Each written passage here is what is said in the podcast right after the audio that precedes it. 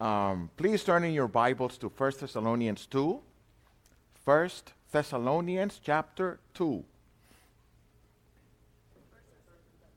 Second Thessalonians, my bad.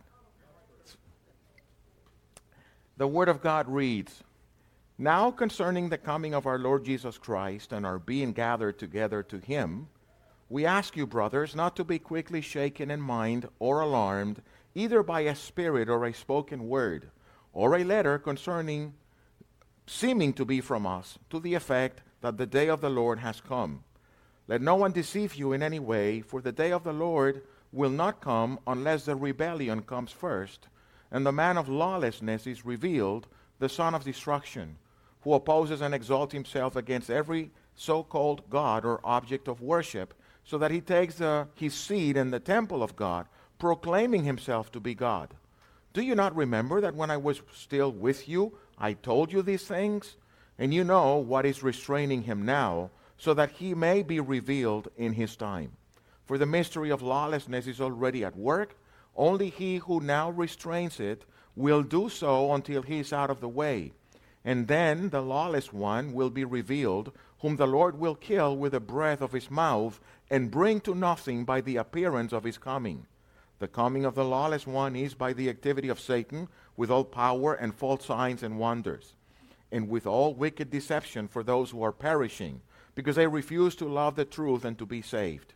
Therefore God sends them a strong delusion, so that they may not believe, so that they may believe what is false, in order that they all may be condemned, who did not believe the truth, but had pleasure in righteous in unrighteousness. But we are always to give thanks to God for you, brothers, beloved by the Lord, because God chose you as the firstfruits to be saved through sanctification by the Spirit and believe in the truth. To this he called you through our gospel, so that you may obtain the glory of our Lord Jesus Christ.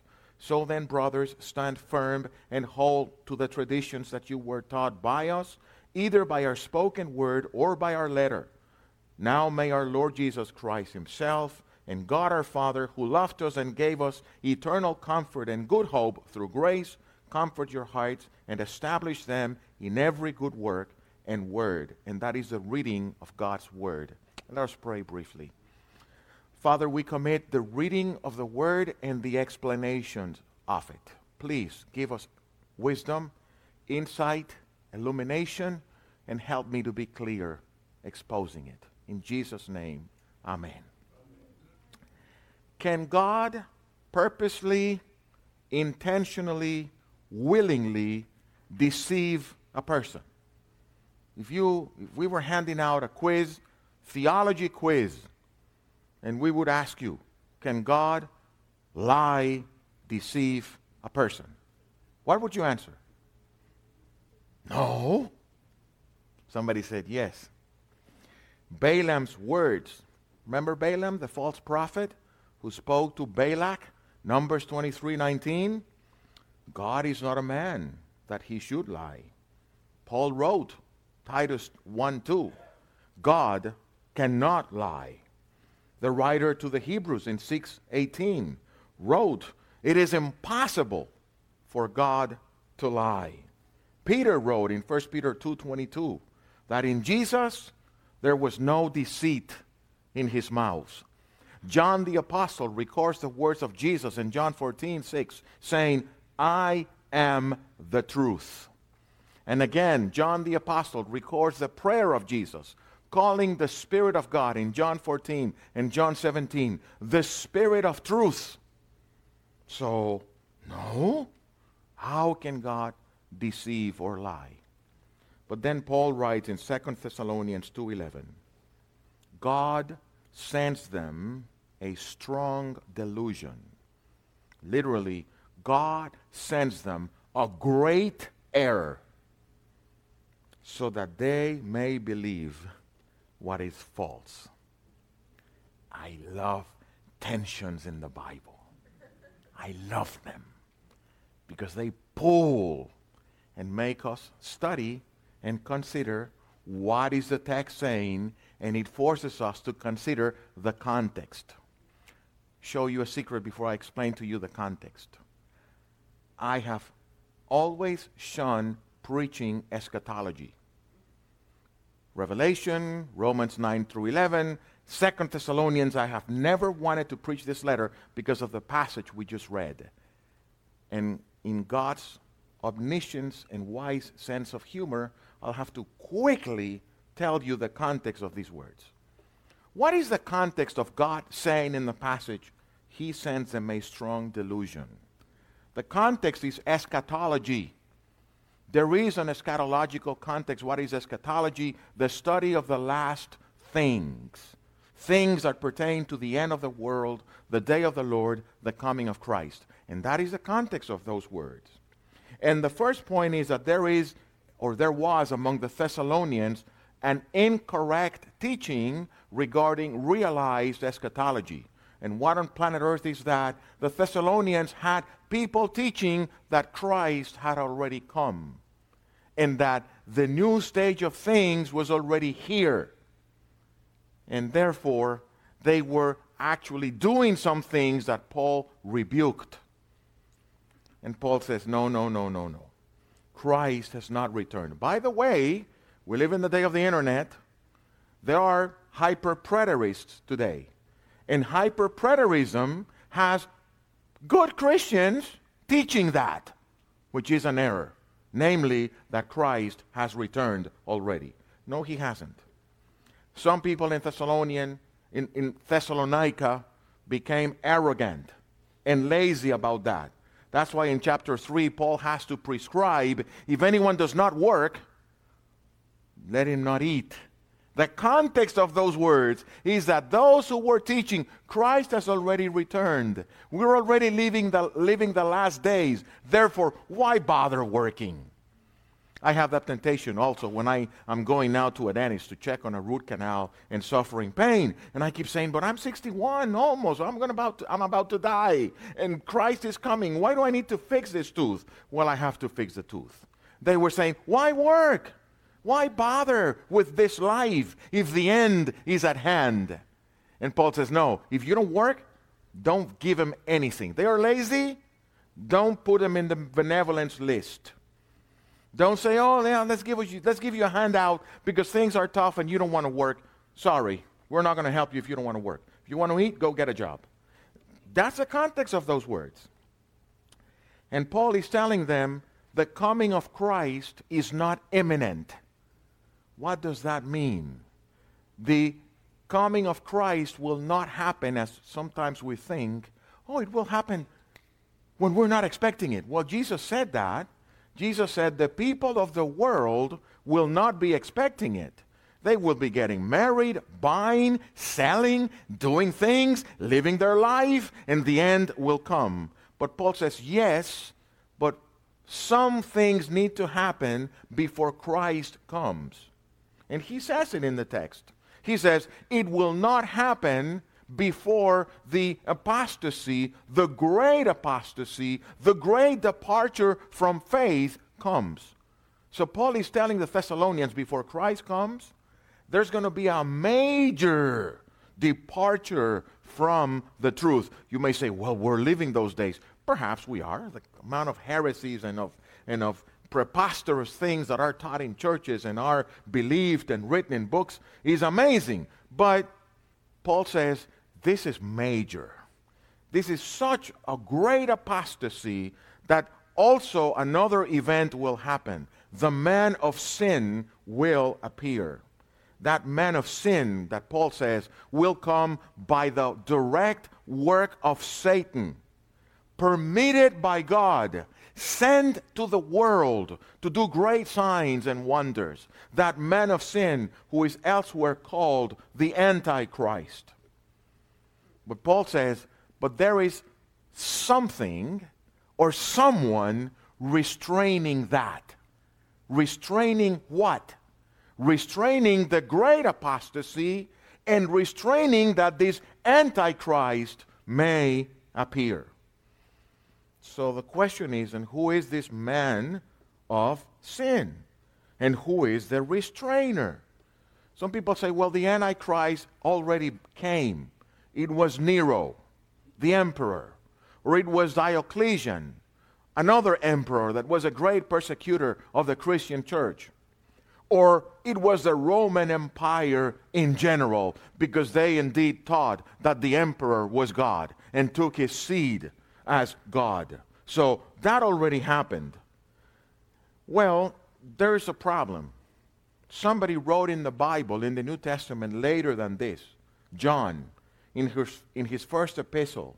And at the end of the first century, John writes in 1 John 2.18, Children, it is the last hour. In century 1, John said, it is the last hour. So this thing is going for a long time now. So the last days now that Israel and Palestine are having this issue with Hamas. No, no, no. 2,000 years ago, John wrote, It is the last hour. And as you have heard, the Antichrist is coming. So, if it was Nero, when John wrote this, Nero was dead. So, Nero could have not been the Antichrist. I believe the Antichrist is a future figure. Honestly, that's what I believe. It's a person that will rise in the language of Paul by the work of Satan and will come with great signs and wonders and powers. But somebody is restraining that, or something is restraining that. Who is that restraining? Nana is translating, and I said, Nana, translated as, translated as, ¿Quién lo detiene? Who is the one who's restraining the appearance of the Antichrist? Paul says to the Thessalonians, You know. What a shame. Because they knew Paul didn't explain it well. So they knew, but I don't know, and I cannot tell you who it is. What I can tell you is the theories that are circulating about who that restrainer can be. Some people say that restrainer is the government, is human government in general. Because Romans 13 teaches that the civil authorities are put in place to restrain evil. And as long as we have human governments in place, that Antichrist will not appear until one day that God will let loose on all authority and the world will run into anarchy and this worldly figure will appear. That makes sense. Others say, no, no, no. The text says he. It's a masculine figure. So we believe it is the Holy Spirit. And the Holy Spirit, through the preaching of the gospel, is turning down the gates of Hades. Remember Jesus' words? The gates of Hades will not prevail against the advancing of the church. Matthew 18. That's the Holy Spirit. And as long as the Holy Spirit is on earth, advancing the kingdom through the preaching of the gospel, that Antichrist will not appear. Now, there will be a day when the day of visitation, of God's gracious dealings with mankind, sending them preachers and sending them the call of the gospel will stop. 1 Peter 2:12, when that happens, the antichrist will rise. That makes sense. But I don't know. It could be either or. People say, "Oh, that's the secret rapture." The church will be taken 7 years before the end and the Holy Spirit will leave and the Antichrist will come. Let me tell you why I have a problem with the secret rapture seven years before the end. Paul is talking in this passage, and we read it together, about three things the coming of Christ, our gathering together with Him, and the day of the Lord together. There's no seven years in the passage. So if these things are together, the hermeneutical pyrotechnics a person need to do to have a seven-year pre-tribulation rapture I don't buy.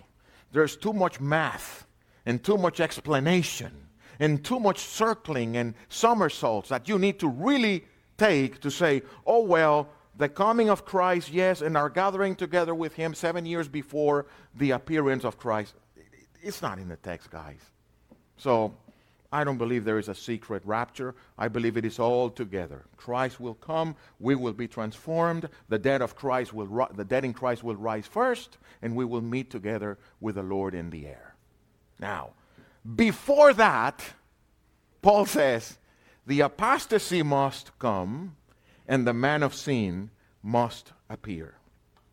Now, I have to reel back because this sermon is not about eschatology.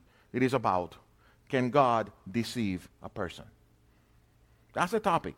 I just happen to deal with the context. Is God able to lie to a person? Well, God does not lie. But yes, God can deceive a person. Verses 9 through 12, we just read, read, and I'll read them again. The coming of the lawless one is by the activity of Satan, with all power and false signs and wonders, and with all wicked deception for those who are perishing, because they refuse to love the truth and so be saved. Therefore, God sends them a strong delusion. The text says it. God sends them a strong delusion so that they may believe what is false, in order that they all may be condemned who did not believe the truth, but took pleasure in wickedness. God sends it. How? By the activity of Satan. So you have in your confession that God is not the author of evil, but God ordained evil. There you go. It's not an invention. It's not that two guys sitting in a chair decided, let's write the confession this way. The Bible is full of that type of information. Yes, it is impossible for God to lie, but it is possible for God to deceive people in judgment. And that's exactly what's happening in this text. There is an illustration of that in Scripture. I'm going to read it to you, appears in 1 Kings 22. In 1 Kings 22, we have the case of an assembly in heaven of spirits. Two kings, the kings of the north and the king of the king of the north and, and, the, and of the south, Jehoshaphat, a righteous king, and Ahab, a wicked king, they make an alliance to fight the enemies of God. And the prophet Micaiah is sent to them and he tells them of a holy meeting a holy assembly that happened in the celestial courtroom. And it reads like that Micaiah said, I saw the Lord sitting on his throne, and all the host of heaven standing beside him on his right hand and on his left. Do you remember Jesus' passage in Matthew 25? Righteous on the, on the right, wicked on the left is a Hebraism. For the Hebrews, for the Middle Easterners, the right hand is a good hand, the left hand is a bad one. You use the right hand to greet people, to work, to fight in battle. You use the left hand for hygienic purposes before they had invented, invented toilet paper. I'm not being vulgar, I'm telling you as it is. It still happens today in certain countries. So the left hand is the bad hand, is the wicked, filthy hand. The right hand is the good one. Parable of the sheep and goats, in this passage illustrating something happening in heaven. And the Lord said, Who will entice Ahab that he may go up and fall at Ramoth Gilead?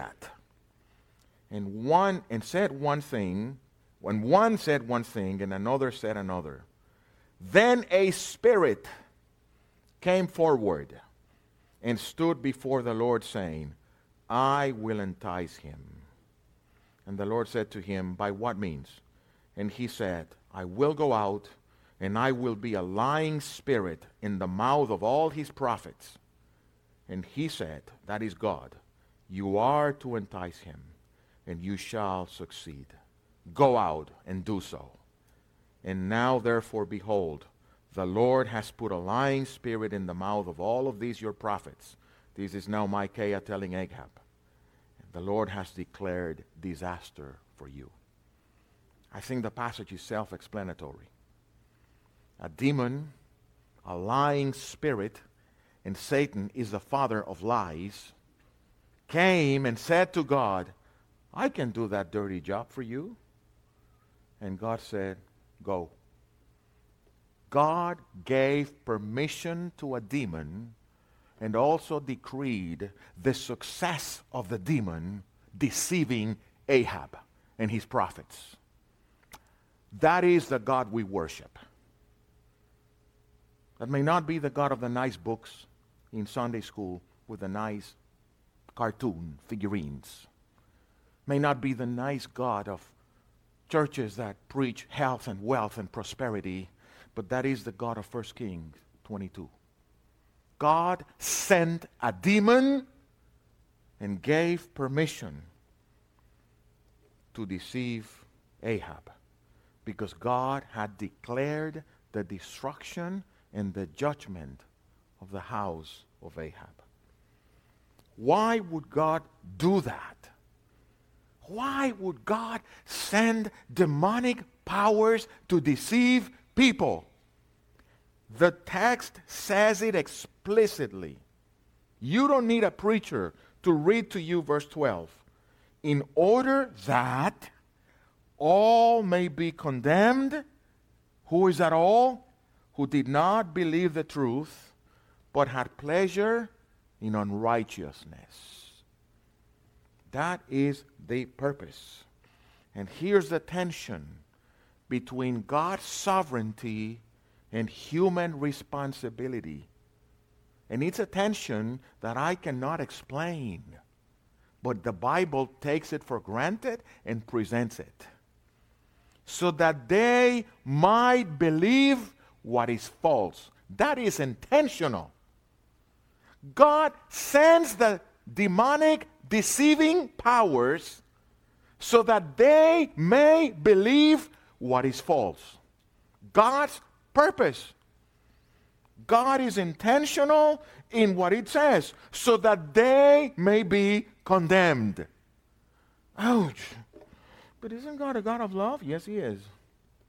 But this passage says that He sends them demonic, de- deceiving signs that they may be condemned. Why? Because they did not love the truth, but they took pleasure in unrighteousness. And that's where it stops being intentional and becomes directional so that they get what they want people don't go to hell or don't go into condemnation because God willed to send them there. People choose to not love the truth, and people take pleasure in unrighteousness. Now, that doesn't require anybody to explain it to you that when we sin, it's pleasurable, isn't it? That's the challenge of raising children and young people, isn't it? I keep telling my wife, I can't alcohol. Don't get me wrong, I like a look like a sweet porter wine because it's sweet. And I may like a good wine with a piece of meat to help me swallow. I do enjoy it. But I don't understand alcohol. But I know one thing about alcohol. It must be awesome. If you're Hispanic, you know the phrase, Hoy es viernes, el cuerpo lo sabe. You know that phrase, right? Hoy se bebe. Sorry if you're English, uh, uh, uh, English speaking and cannot understand me. That joy for the weekend because today's Friday and the body knows it because today we drink. That must be pleasurable. I may not get it, but it cannot be painful. Painful is going to the dentist and get a root canal. That I'm not doing out of will. Well, it's Friday. Yeah, the dentist. Guy's going to mess up my molar there, and I'm going to come in pain home with half the face numbed. Awesome. No. Because wickedness gives pleasure. And the text says God sends them a deluding power because they don't love the truth. They don't want to hear the gospel. They don't want to hear things in church. They don't want to hear about God, but they want to take pleasure in wickedness. God chooses to save. Man chooses wickedness. That's the deal with choosing. And it is scary, the thought of facing God's hardening a person. Because God does that. God hardens people. God hardened Pharaoh. He hardened his heart at the beginning. And then God said, Okay, Moses, go. I will harden his heart. Even more, he will not listen to you. Why? Because I want to show my power in Egypt. And I want to judge them. That is God. Huh, but that is not attractive. Sorry. In Romans 1, Paul delivers people to a reprobate mind to do things even against nature. They want to teach that it's, I'm born that way. To be honest, I don't know if you're born that way. I'm not a geneticist. I know one thing it is against nature. Because to have babies, you need to have heterosexual sex. If you're born or not, I don't know. Luis Hernandez is diabetic. If he got a gene that predisposed him to that, I don't know either, but he cannot have sugar. End. That's a story for me. I'm not going to argue things that I do not know. But the Bible says these things are the result of a reprobate mind. And now, what is sinful and evil is for me to say what I'm saying. That's where we are. You know what is that? A reprobate, hardened mind, Romans 1 says. In our text, God sends them a deluding power to deceive them with what? With signs and wonders. Let me tell you a text that scares the wits out of me. Matthew 7 21 to 23.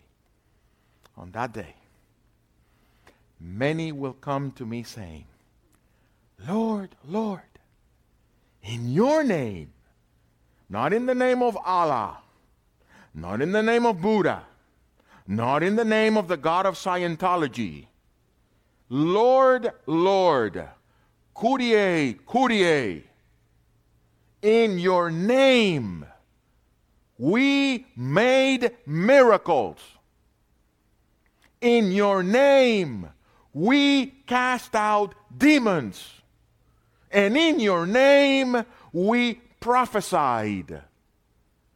And I will tell them, I never knew you. Depart from me, you workers of lawlessness. When I think, oh, I've been preaching the gospel for about 40 years, yeah. Oh, wow, well, I must count for something because I, I was not living in fornication like my friends. I was not living in drunkenness. You know, I've never. I may be that. But Lord, Lord, I preached. I'm preaching cornerstone. I was reformed. I try to preach the truth. My only hope, and I hope yours is, is Jesus Christ, His blood, and His righteousness. If you have hope in anything else, in things you've seen, in things you've heard, in miracles God has done for you, let me tell you that's shaky, dangerous ground because God sends those things to those he, want, he wants to perish. That scares the wits out of me. I don't know about you. Do you have experiences? I don't go there.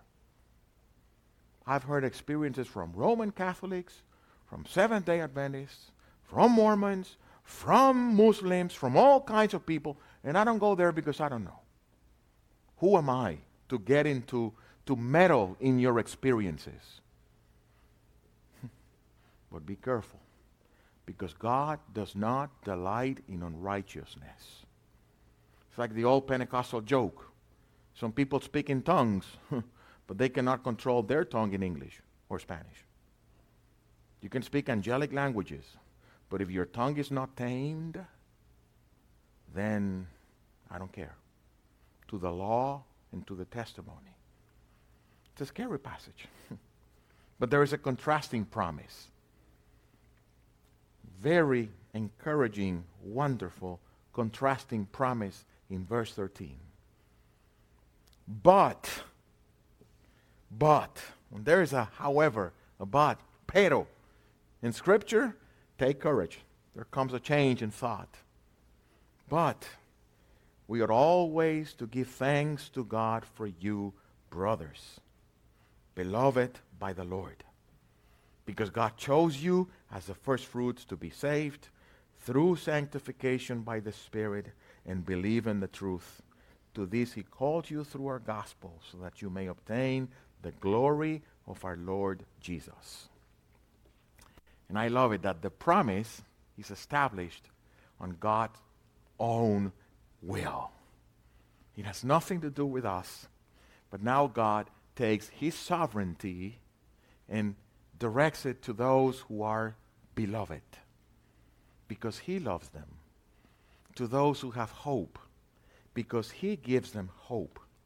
And God's choice is sovereign. That's what we call free election. It says, You are beloved by the Lord. You're beloved. It's not that you did something that because you have a good heart, God was moved towards you. Mm-mm. He loved you. If you are in Christ, and by the way, if you're not, come, and it's the same to you, you are beloved by God. Free election in love according to the pure affection of his will. And then we see God's intention, intention to salvation. He chose you to be saved. And he chose you to obtain glory. And that is predestination. I don't think this is good exegesis, but it's fun to say it. The word predestination is it comes from the word horizon. Pro horizo. So it's like God traced a horizon for you beforehand. And that horizon God traced you, that goal, that end He marked for you is to be saved and to obtain the glory of Christ. Because God did it sovereignly. And then the text shows God's agent.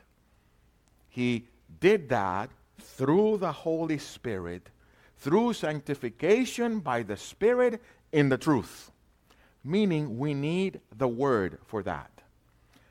Pastor Freddie and I were talking when we were praying in the little room before, and we also mentioned it on Tuesday in the men's meeting. The truth, the Scripture, God's revealed truth, is a means for two things. It's a means to salvation. People will not come to the Lord unless we explain to them, yeah, you need to come to Christ, you need to believe, you need to be saved because you are born a sinner and destitute from God's glory. And there's only one way to get back with God through the cross. He sent his son to save sinners. How fast, how slow, how detailed, how winsomely you explain that, I don't care, but people need to hear that.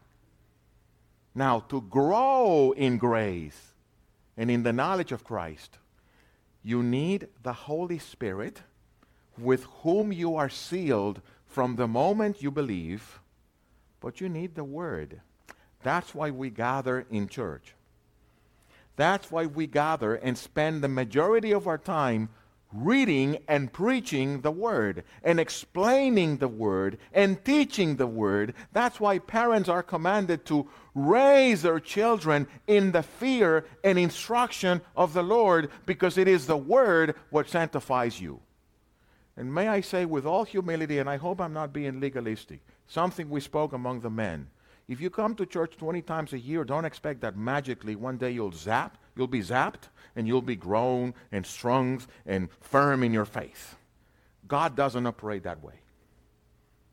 God operates little by little through being exposed to the truth, explained, heard, read, taught. That's the way we grow in grace and in the knowledge of Christ. And the conclusion is, verse 15 So then, brothers, stand firm and hold to the traditions that you were taught by us, either by our spoken word or by our letter. And now may our Lord Jesus Christ Himself and God our Father, who loved us and gave us eternal comfort and good hope through grace, comfort your hearts and establish them in every good deed and work. And that's how Paul wraps up eschatology. Eschatology doesn't end in eschatology. Eschatology is not, are you a millennialist? A, pre, post? Are you pre rapture? Are you post rapture? I don't give squat about those things.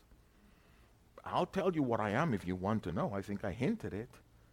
But eschatology doesn't end there. Eschatology ends in the hope that God has prepared and ordained and established for those who are his beloved. The point of eschatology is to remind us because this is not the end, because this is not all, because the glory of Christ awaits us, then God will confirm you and establish you in every good work and word. Be filled with good works. Be filled with hope. Be filled with comfort. But, but, I am depressed. I can't. Hey, me too. Bring the mind to the Bible. When the mind is down and dark at 3 a.m. in the morning and you do not know what is the purpose of life, then you remember the purpose of life is that God wants to unite all things around Christ and extol and exalt his son. And guess who'll be in the stadium clapping? you, if you believe. Ain't it great when you go to an NBA game if you like that? And there's a great play, even me, who, who I'm not a Heat fan. But when they do, you're there sitting, and there's a good play, you can't help but stand and say, wow.